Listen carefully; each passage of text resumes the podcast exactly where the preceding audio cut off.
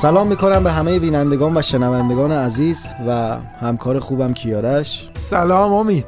امیدوارم که از گپ دایوهای قبلی لذت برده باشید. امروز هم می‌خوایم در مورد شاهکارهای سینما و بهترین موسیقی‌هایی که در سینما ساخته شده صحبت کنیم، اما راستش نمیدونم راجع به چه فیلمی قراره صحبت کنیم. کیارش، موضوع فیلممون چیه؟ مگه شما کنداکتور نداری امید؟ نه واقعا.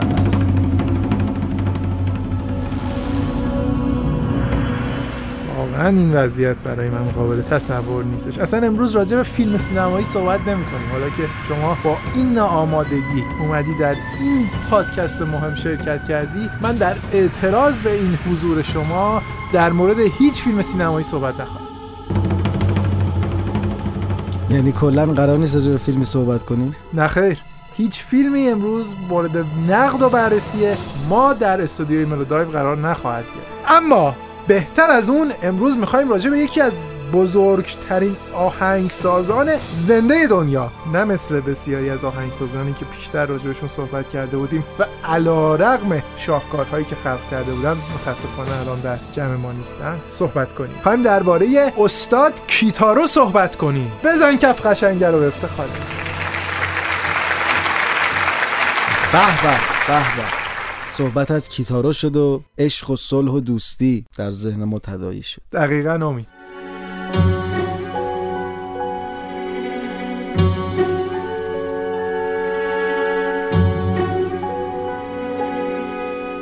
خب کیارش، من ازت اجازه میخوام که اگر امکانش هست، با اینکه من خب ناآماده اومدم و شما حق دارید، اما یکی از فیلم هایی که کیتارو آهنگسازی کرده رو هم راجبش صحبت کن. امید جان، اجازه بنده و اجازه شما دست مخاطبان پادکست های گپ دایو. من در جایگاهی نیستم که بخوام بگم که به شما اجازه میدم یا نمیدم، اما به خاطر اینکه روال همیشگی برنامه هامون هم حفظ بشه، در مورد موسیقی متن یکی از فیلم های سینمایی که اتفاقا ساخته و پرداخته پنجه های طلایی استاد کیتارو هست صحبت خواهیم کرد. یعنی فیلم سینمایی Heaven and Earth ساخته کارگردان پرحاشیه آمریکایی الیور استون و با بازی یکی از بازیگران فیلم‌های بتمن تامی لی جونز.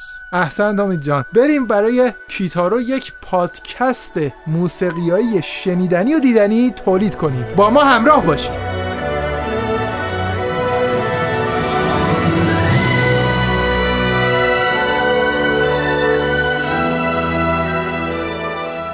کیتارو در سال 1953 میلادی در ژاپن متولد شده. اسم اصلیش ماسانوری تاکاهاشی است. بله، کیتارو لقب اون هست و اون رو خودش انتخاب کرده، به معنای مردی از جنس عشق و شادی.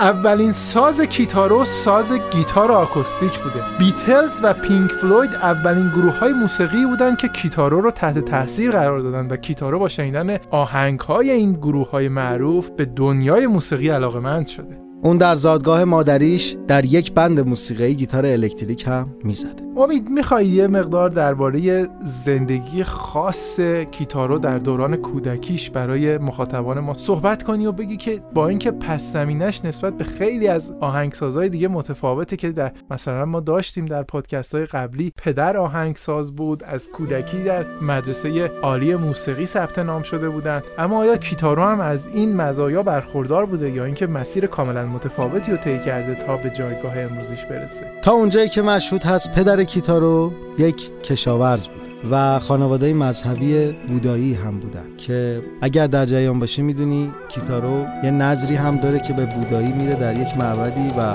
یه شب تا صبح وقتی که ماه کامل میشه شروع میکنه به تایکو زدن و اینقدر تایکو میزنه تا دستش خون میره.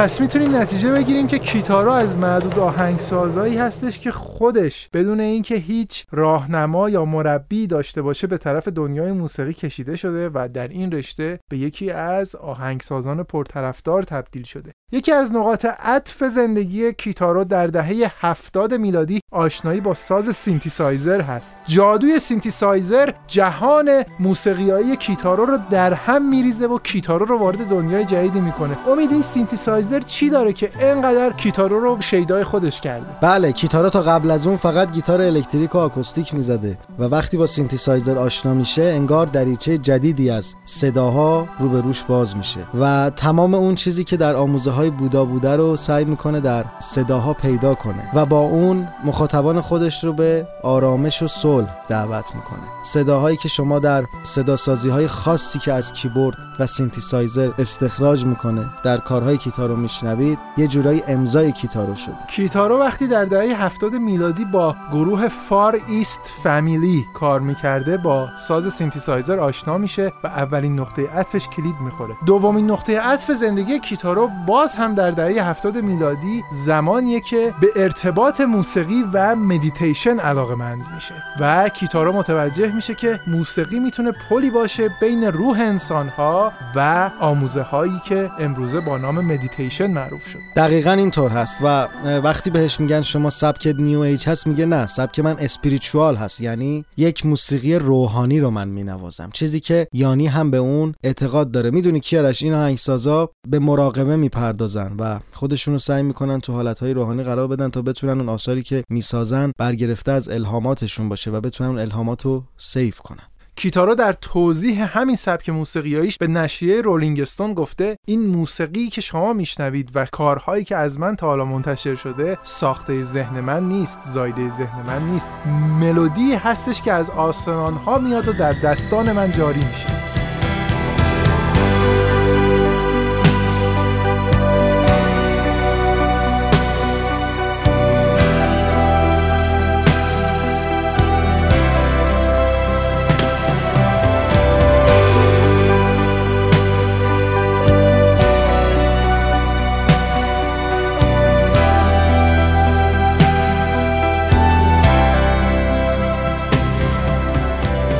اولین آلبوم انفرادی کیتارو در سال 1977 میلادی منتشر میشه و 10 سال طول میکشه تا کیتارو به آمریکا بره و به شهرت جهانی برسه.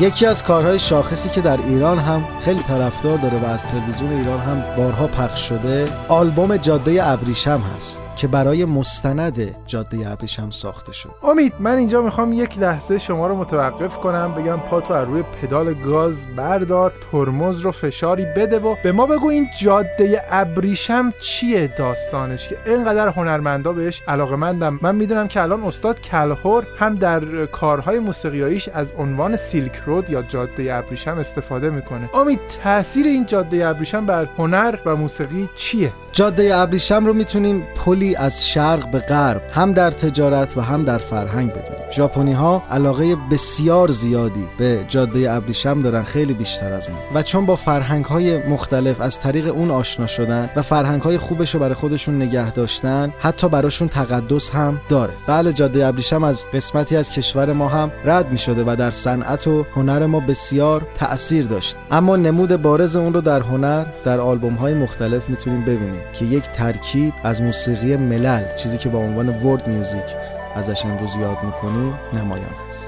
امید، ممنون ازت. برگردیم به اصل مطلب. راجب آلبوم جاده ابریشم کیتارو داشتی برای ما صحبت میکردی. مستند جاده ابریشم هم در مورد تاریخچه و جغرافیای این جاده ساخته شده که دوبله هم شده اتفاقا و در تلویزیون ایران هم پخش شده. موسیقیش هم بارها و بارها مخصوصا برای عزیزان دهه 60 و 70 یک نوستالژی هست که با تصاویر گلها ترکیب میشد و در تلویزیون پخش میشد برای میان برنامه ها.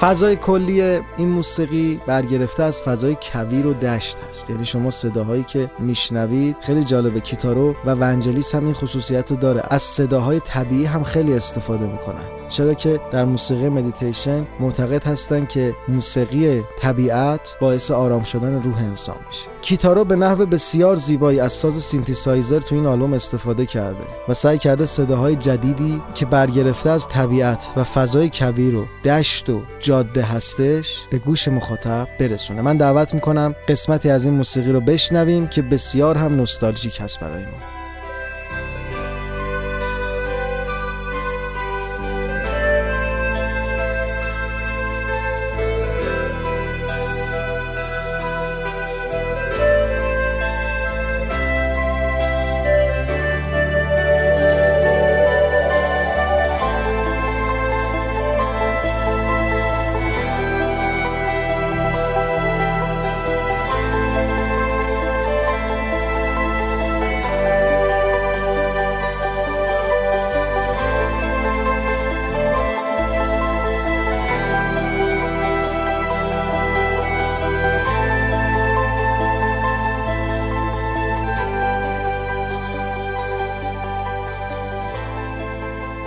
با این صحبت ها قسمت اول این پادکست هم به پایان میرسه. با ما همراه باشید تا در قسمت دوم این پادکست بیشتر درباره هنرمندی های کیتارو براتون صحبت کنیم.